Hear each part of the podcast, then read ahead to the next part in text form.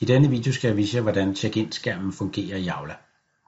Check-in-skærmen den sætter man op i Go dashboardet inde i Aula Administration. Det kan I se i en anden video.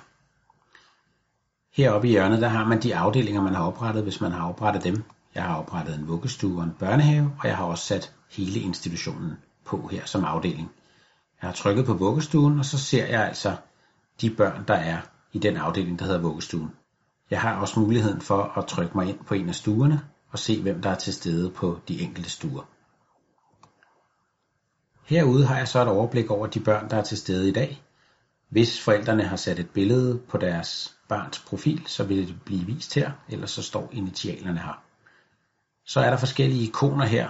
Man kan se et hak, hvis børnene er til stede. Man kan se et minus, hvis børnene ikke er der, altså hvis de enten er syge eller holder fri. Hvis jeg klikker på et af børnene, klikker vi på Malte.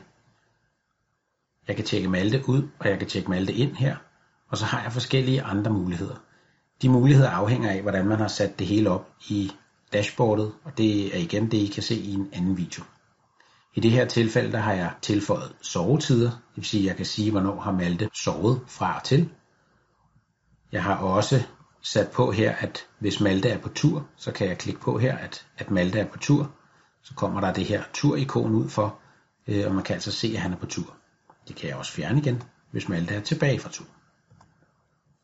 Her ved siden af kan man også få vist forskellige fysiske placeringer. Det afhænger af, hvad for nogen man har oprettet inde i Aulas administration.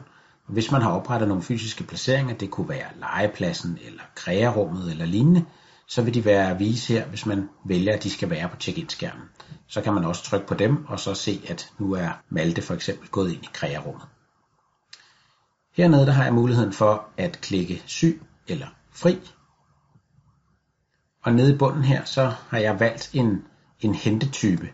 Og jeg har valgt, at man skal kunne se hentes af.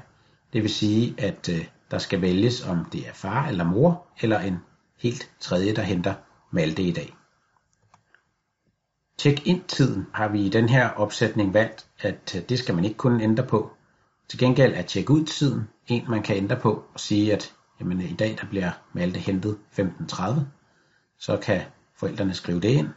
Hernede har man muligheden for at skrive eventuelle bemærkninger. Det er slået til i den visning, vi har valgt her. Det kan man også vælge ikke skal være med. Det afhænger igen af, hvordan man sætter check-in-skærmen op inde i administrationen og på den måde fungerer check-in-skærmen i Aula.